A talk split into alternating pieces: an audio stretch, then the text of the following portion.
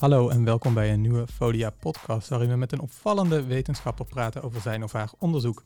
Ik ben Henk Strikkers en deze week zit bij mij in de studio Zef Hemel, hoogleraar op de Wieboud Leerstoel voor grootstedelijke problematiek.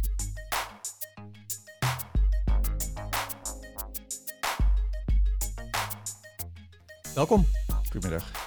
Zef, je hebt een onderzoek gedaan naar de binnenstad van Amsterdam in 2040. Hoe doe je dat?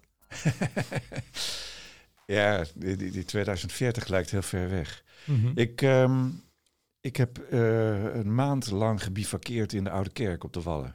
Mhm. Eh, dit voorjaar. Eh, half mei tot half, half juni. En daar heb ik heel veel mensen gesproken. Dat was mijn, mijn onderzoek. ik heb 80 mensen gesproken. En wat voor mensen waren dat? Die heb ik geselecteerd. En daarvoor heb ik de netwerktheorie toegepast. Dus ik ben eerst twee maanden in mijn eigen netwerk ben ik gaan zeggen dat ik dit ging doen, dit onderzoek. Mhm. En uh, gevraagd waar ik dat moest doen en uh, wie ik zou moeten spreken. En toen kreeg ik allemaal locaties waar ik die gesprekken zou kunnen voeren. Die gaven mensen mij. En, uh, maar ze zeiden ook wie ik moest spreken. Dus ik kwam in de netwerken van mijn netwerk. Mm Heb je dan niet het risico dat je mensen gaat spreken die ongeveer hetzelfde denken als jij of als je netwerk? Nee, juist niet. Kijk, mijn netwerk, dat zijn mensen die ik vertrouw en die ik ken. En uh, dat, dat, uh, die, die, daar zit weinig vernieuwing in. Mm -hmm. Maar ik ben nu in hun netwerken binnengetreden en ik heb uh, mensen gesproken die ik niet ken. En dat was essentieel voor mij. Ehm, en de, overigens, ik had een lijst van honderden namen. Mhm. Dat is het, en daar heb ik de 80 uit geselecteerd die heel verschillend zijn. Dus zo groot mogelijke verschil. En, en hoe begint zo'n gesprek? Jij, jij zit in die kerk, daar komt iemand binnenlopen. Je stelt je voor. Je zegt, ik ben Zef Hemel, ik doe onderzoek naar de binnenstad Nou, van de toekomst. Het begint met dat iedereen uh, bereid was om te komen. Dat is al heel bijzonder. Mensen praten graag mee. Ja, dat is heel bijzonder. En uh, het, het, elk gesprek duurde anderhalf uur. Dus mensen waren bereid om op een tijdstip te komen uh, ergens door de week. Mm -hmm. En dan werkelijk een anderhalf uur van mij uit te trekken. Erg belangrijk. Ja. En, en hoe gaat zo'n gesprek? Ja, dat is uh, het zogenoemde narratief interview. Dus de meest open vorm van een gesprek voeren.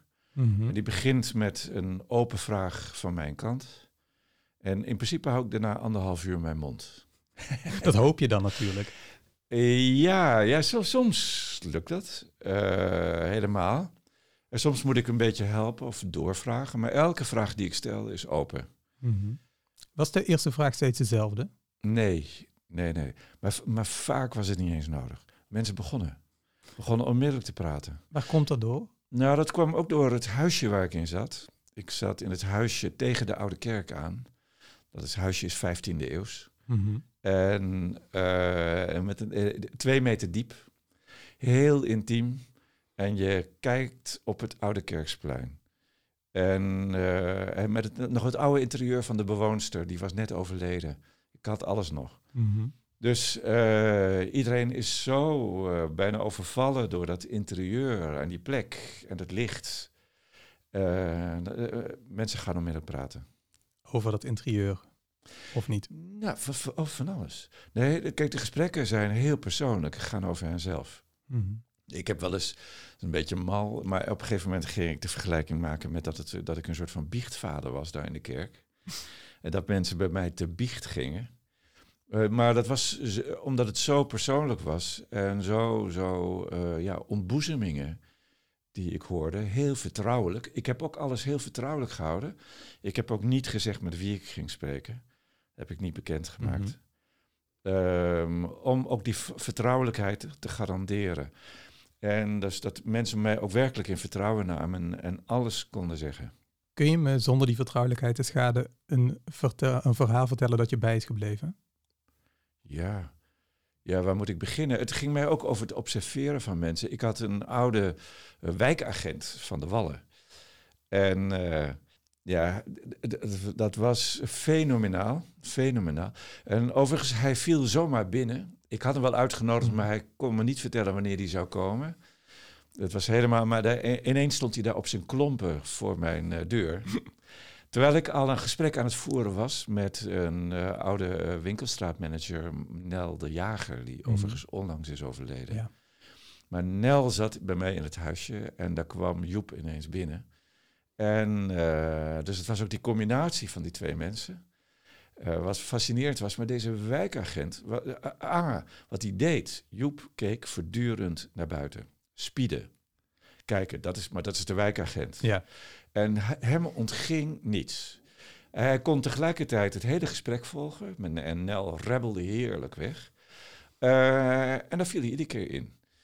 En dan eh, zei hij fantastische dingen. Waaruit bleek dat hij iedereen kent. Kun, kun je daar een voorbeeld van geven wat, wat hij dan bijvoorbeeld vertelde? Een, goede- een anekdote bijvoorbeeld.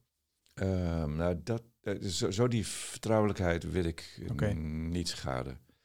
Niet schaden, maar, maar ehm, ehm, nou ja, hij, hij, ja, het ging over eh, de prostituees aan de andere zijde van de kerk. Ja. Ehm, en die, die komen uit eh, het Caribisch gebied. Eh, maar hij kent dus hun thuissituaties, de kinderen die ze opvoeden, de, hoe zelfstandig ze zijn. Dus hebben ze nog een pooier of niet? Wat ze betalen voor het raam. Hij weet, hij weet echt alles. Ja, dat is natuurlijk heel mooi. Ehm, ik kan me voorstellen dat als je 80 verhalen hebt, die je allemaal uitschrijft, ehm, dat het dan behoorlijk moeilijk is om daar één advies van te maken. ja. Hoe, hoe doe je hoe dat? gaat dat dan? Ja. Ja, hoe doe je dat? Eh, nadat ik de, uit de kerk was getrokken, ik, ik heb eh, studenten met mij geholpen, maandagmorgen. We hebben alles eruit gehaald, uit de kapel, uit het huisje en we zijn vertrokken. En eh, toen ben ik naar, eh, naar een hotel gegaan eh, in Heemskerk aan zee. Of, Even weg uit de binnenstad. Helemaal weg. Helemaal weg. Maar helemaal afgezonderd, alleen, een week lang op die kamer. S S'morgens ging ik hardlopen, langs zee, door de duinen. Ehm, want dan gaat, gaat het stromen. hè. Dan, dan, door beweging gebeurt er enorm veel Ja. in, in, je, in je lijf. En ik ben de eerste dagen gewoon na het hardlopen ben ik gaan schrijven. Ah, maar achterdoor. Eerst gewoon alles, alles wat ik me nog herinnerde. Want ik, ik schreef niets op tijdens de gesprekken. Mhm. Want je kan niet en schrijven en luisteren. Dus ik wilde absoluut luisteren. Me helemaal daar volledig op concentreren. En als je echt aandachtig luistert, dan kan je het onthouden. Dat Van alle 80. Van alle 80. Dat hou je niet eh, eeuwig vast. Je weet dus, dat je- het moest daarna ook echt in die week, moest alles. Maar het is wonderbaarlijk wat, welke details je ook allemaal nog herinnert. En ik vond, eh, natuurlijk heb ik niet alles onthouden, en dat kon ik niet meer helemaal letterlijk. Maar er liepen dus geen bandjes. Mhm. Dat mocht niet, want het, eh, ik, ik bracht mezelf ook in het spel.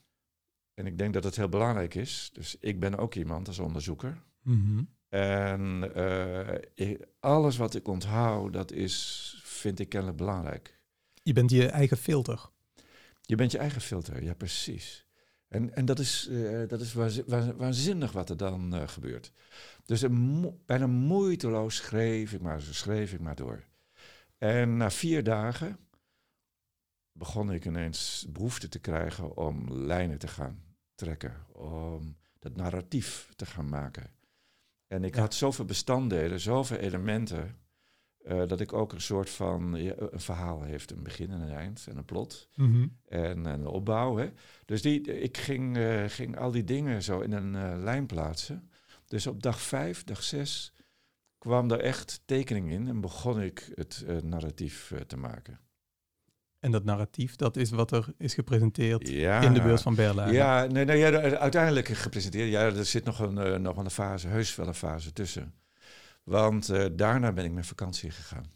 Waar naartoe, mag ik dat vragen? Ja, ik ben, ben met eh, de kinderen naar, naar Azië gevlogen, Singapore, Hongkong, Guangzhou. Naar echt grote steden. Grote, grote steden. Ja. En ik ben geëindigd op het platteland van China, Mhm. in het zuidwesten, in, in de bergen. Ehm, maar dus dat afstand nemen is ook erg belangrijk. Eh, en die reis maken en dan weer terugkomen. En dan weer kijken naar je tekst, naar, het, naar je narratief. Eh, en toen ben ik gaan testen. Dus ik heb ehm, eh, de mensen die ik gesproken heb, die 80, heb ik uitgenodigd dit keer in de Waag. Ja. En dat was op 2 september. Daar heb ik allemaal bij elkaar gehaald. 70 van de 80 kwamen. En eh, toen heb ik mijn, mijn verhaal verteld. En dat noemde ik... Op basis van hun gesprekken.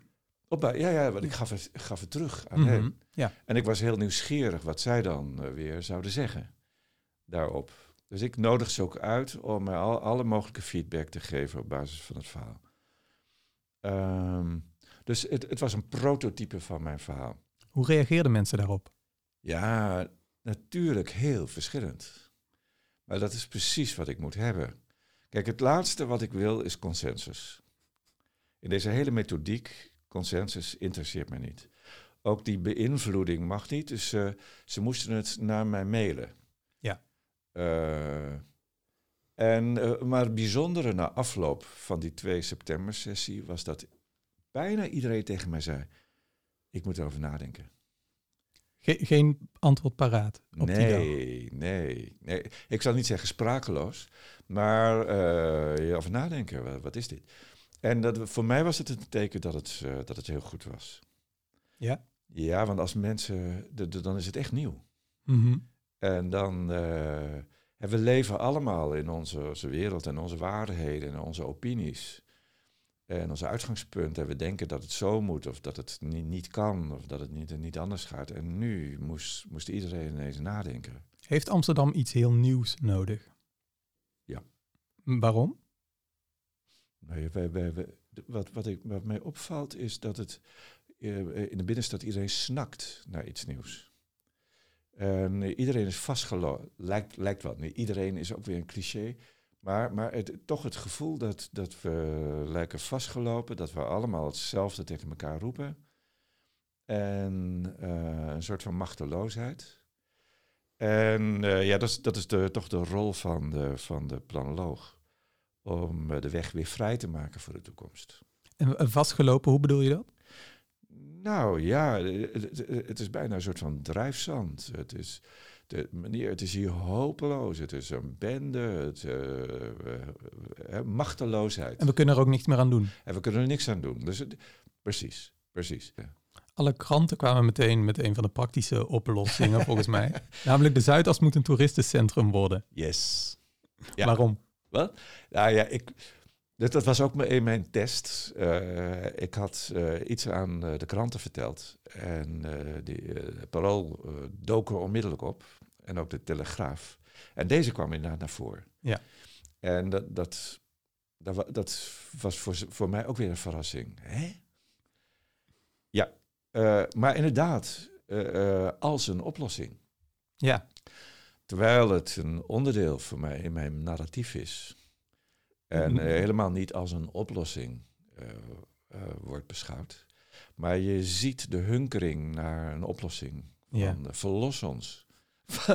maar jij bent geen verlosser. Of wel? Mm, verlosser.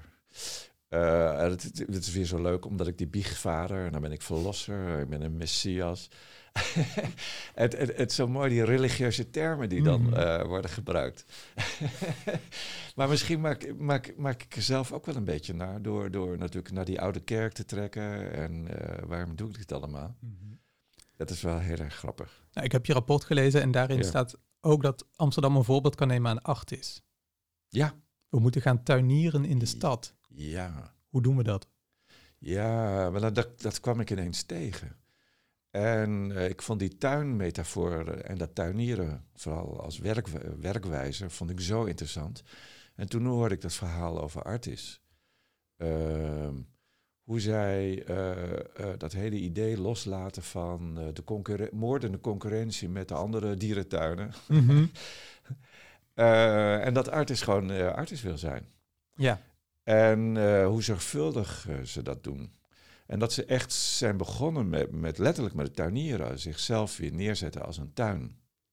en wat kan Amsterdam daarvan leren? Naar alles. Dus ik vond die metafoor zo mooi. Dus het welzijn van de dieren staat voorop voor Artis. Ja. Het welzijn van, eh, van de bewoners. Mhm. Maar bezoekers zijn welkom. Maar bezoekers zijn welkom. Eh, en dan echt het, bij het water en de tuin en de bodem eh, beginnen. En dan attractie na attractie, dus verblijf na verblijf weer naar gaan kijken. En dat, dat, er kan meer met dat vastgoed. Ja. Hè, maar ook de, de- dus de monumenten, weer als monumenten beschouwen, maar ook als attracties, maar gewoon heel goed doen. Heel, heel zorgvuldig. Doen we dat in de stad niet? Nee. Kijken we te veel naar als een manier om geld te verdienen? Ja. Ja, dat is natuurlijk het, eh, het tragische. Kijk, er is door, eh, door de binnenstadsbewoners en de monumentenzorg, er zijn fantastische dingen gedaan. Maar we hebben ook allemaal in de kranten gelezen dat de kades eh, inzakken, eh, dat de bruggen er slecht aan toe zijn en dat we miljarden de komende jaren moeten gaan investeren in de binnenstad. Mhm. Dus we, eh, iets hebben we helemaal niet goed gedaan. En wat hebben we dan niet goed gedaan? Nou ja, de, de, de, de, de kaders leiden, hebben zo geleden onder, onder het autoverkeer. Onder het zware vrachtverkeer, wat decennia lang eh, door die, over die grachten is gegaan. Ehm, en het is gewoon eh, eh, niet goed onderhouden. Er is gewoon niet goed voor, voor gezorgd.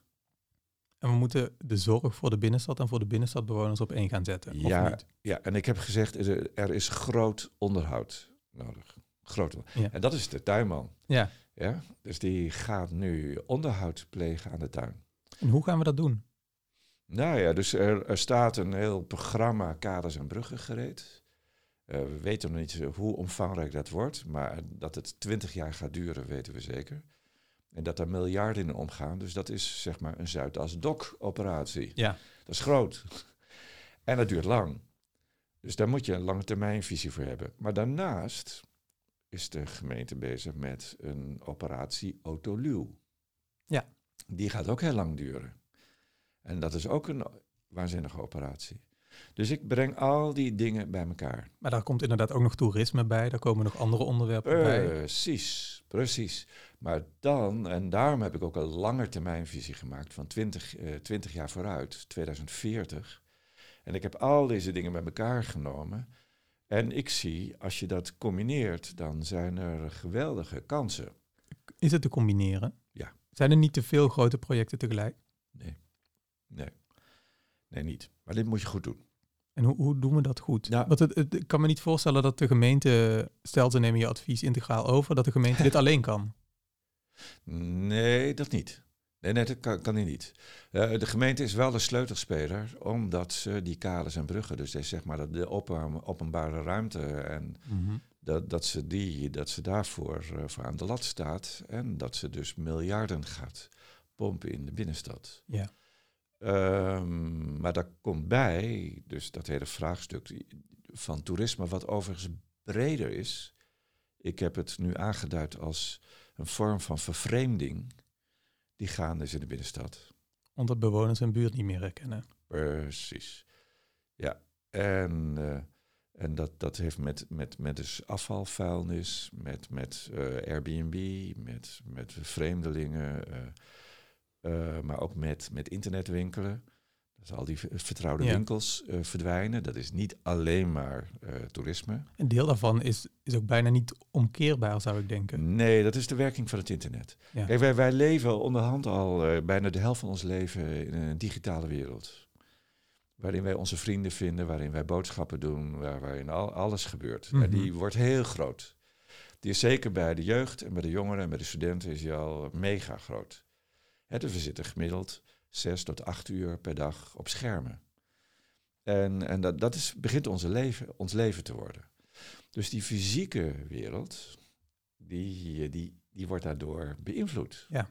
Mega. Dat is echt mega. Mhm. Ehm, en dat is heel groot worden. En dat, dat, dus als je alleen maar in die fysieke wereld zou leven, van de binnenstad, dan begrijp je hem helemaal niet meer. Nee. Dan denk je, wat gebeurt hier? Nou, dat is vervreemding. Mhm. En doordat wij allemaal individueel op onze smartphones zitten en onze, eh, eh, onze oortjes, eh, creëren wij allemaal onze eigen wereld. Ja, dat heet dan je eigen bubbel. Ja. Je eigen waarheid, maar ook je eigen centrum. En dat doe je natuurlijk virtueel, met je vrienden spreek je af, et cetera. En dat, dat komt ergens, komt dat terecht. Maar we gaan even terug naar de binnenstad. Ja. Die mensen Ja. voelen zich vervreemd van de binnenstad. Hoe, Ja. hoe is dat op te lossen? Is dat, eh, zijn dat Niet, simpele dingen als het... We lossen niks op. We lossen niks op. We lossen niks op. Helpt het als we simpele dingen doen als vuil ophalen? Of is dat onvoldoende? Nou, één ding is zeker, dat zullen we echt anders moeten gaan organiseren. Ja. Ja, vuilnis is heel belangrijk, heel wezenlijk. Ehm, en dat dat niet meer over de grachten kan, in die zware vrachtwagens, dat wordt ook duidelijk. Mhm. Dus dat moet over het water. Ja. Stel ik voor. En dat is een win-win situatie, las ik. Want dan neem je ook eh, het idee weg dat de grachten van de toeristen zijn. Precies. Als daar afvalboten varen, en eh, wat mij betreft 's morgens heel vroeg, eh, en dagelijks, dus dat is een dagelijkse gang, Mhm. dat betekent dat elke dag het afval wordt opgehaald. En dat er een mannetje of een vrouwtje op een afvalschuit staat en die zegt, scheiden. Maar bij jou op de gracht om de hoek ligt altijd een schuit. En die vaart elke ochtend weg en die komt weer terug. Dus die ri- nieuwe ritmes komen dan in de stad. Eh, en daarna komen de schuiten met, met de goederen. De bevoorrading van de winkels. Want dat halen we ook van de weg af. Dat, halen we, dat moet ook van de weg af. Dat gaat zo niet. Het, het lijkt erop als- alsof de binnenstad dan eh, inderdaad meer voor de bewoners wordt. Is, is dat de basis van, van je hele verhaal? Dat de, de binnenstad eigenlijk te weinig nog een woongebied is en dat dat meer zou moeten? Ja, en, maar- breder zelfs, dat het niet meer van ons is. Ook van Amsterdammers. Je hebt heel veel binnenstadsmeiders nu. Mhm. Die gewoon zeggen, "Ja, ik ga niet meer naar de binnenstad. Veel te druk, veel te vol. Ik heb, er, ik heb er niks meer aan. Die heb ik ook gesproken, deze mensen. Mhm. Ehm, en die zou ik, dat zijn Amsterdammers, die zou ik wel terug willen halen. En er zijn ook mensen, eh, eh, Amsterdammers in de Bijlmer of in Nieuw-West of in Noord, die, eh, die echt nooit meer in de binnenstad komen. Nee. En die wil ik eigenlijk weer in de binnenstad hebben. Mhm. Eh, ik wil er weer een soort van agora van maken. Dat het, dat het weer een gemeenschappelijke ruimte van ons allemaal eh, wordt. En is de oplossing dan voor een deel ook spreiden binnen de stad? Toeristen spreiden, maar ook meer eh, woningen Nou, spreiden. Dus ik- meer woningen in het binnenstad, Ik- of niet? Wacht even, ik, ik spreid niet toeristen. Eh, die, die gang van die toeristen door de binnenstad, die trek ik door naar de Zuidas. Dat is een groter gebied, toch? Ja, ietsje, maar, maar Mhm. eh, ik verleng hem. Ik verleng Ja. die, die, die processie, zoals ik Mhm. hem noem. Ben je allergisch voor het woord spreiden? Ja, ja, bekentenis. Ja, de, de, de- het, het, het, het is een, een, een, een Hollandse ziekte. Zodra een proble- probleem ontstaat, gaan we spreiden. Mhm. En daar zit iets achter van verdelende rechtvaardigheid. Eh, maar eh, het is, mijn stelling is, het is niet duurzaam. Want spreiding leidt tot meer verkeer. Ja. En de noodzaak van meer infrastructuur, nou, dat zie je. Wij zijn kampioenen in de infrastructuur bouwen. Het is niet te bekostigen meer. Het is echt idioot. Dus eh, ik, ik noem hem bijna een Hollandse ziekte. Mhm. Maar het allerbelangrijkste vind ik van spreiden, dat je eh, kwaliteit gaat verliezen. Je krijgt niet meer kwaliteit. Je krijgt overal meer van hetzelfde. Ja, precies, middelmaat. Mhm. Daar zijn wij ook een kampioen in Nederland. En dat moeten we dan weer met subsidiestelsels, moeten we weer proberen kwaliteit eh, te gaan maken. Maar even terug naar, naar de toeristenprocessie, zoals jij hem noemt. Ja, Die trekken we door van. Nu, nu loopt die volgens jou van het Centraal Station, Damrak, Ja. eh, naar Museumplein. ja. Eh, Eh, te voet. te voet, ja. Miljoenen te voet. En die gaan we En- en- doortrekken. En alle, alle belangrijke attracties liggen daar langs. Mhm. Ongelooflijk. Nu heeft de gemeente ook een tijd geprobeerd om het in de buurt van de arena te concentreren. Da- daar moeten we dan weer van af volgens jou of nee, niet? Nee, nee, nee, nee. nee. nee dat, dat is verkeerd. Nee, die, eh, ze zochten een plek voor de Ajax Arena. Ja. En eh, was, ze waren ten einde raad, die moest weg uit het meer. En toen eh, landde die als een vliegende schotel daar in de zandvlakte van Amstel 3. Ja. Eh, dat ze echt niks wisten. Eh, ja, en dat eh, was bingo. Ja, want ja, iedereen houdt van Ajax. Nou ja, niet iedereen. Ja, Veel mensen. veel mensen in eh, Amsterdam zeker. En eh, een fabelachtig goed eh, stadion. Eh, overigens kinderziektes, dat weten Mhm, we allemaal. ja. Maar vanaf de jaren negentig gingen daar lekker tierenlieren. En toen kwam die Heineken en nu hè, de, de Asaf, de Ziggo Dome. En daar groeit iets. Heel veel hotels zijn er ook bij. En er- ja, in de crisis zijn daar hotels bij gekomen. Ja, Mhm. nog maar heel recentelijk. Ehm, en dat is iets wat, ik zou bijna zeggen, op de Zuidas niet wordt geaccepteerd. Dat, dat het gebied rond de arena zo belangrijk wordt. Of Nou ja, de, de grondprijzen op de Zuidas liggen iets hoger. En dat Mhm. reserveren we voor eh, dure kantoren. Ja.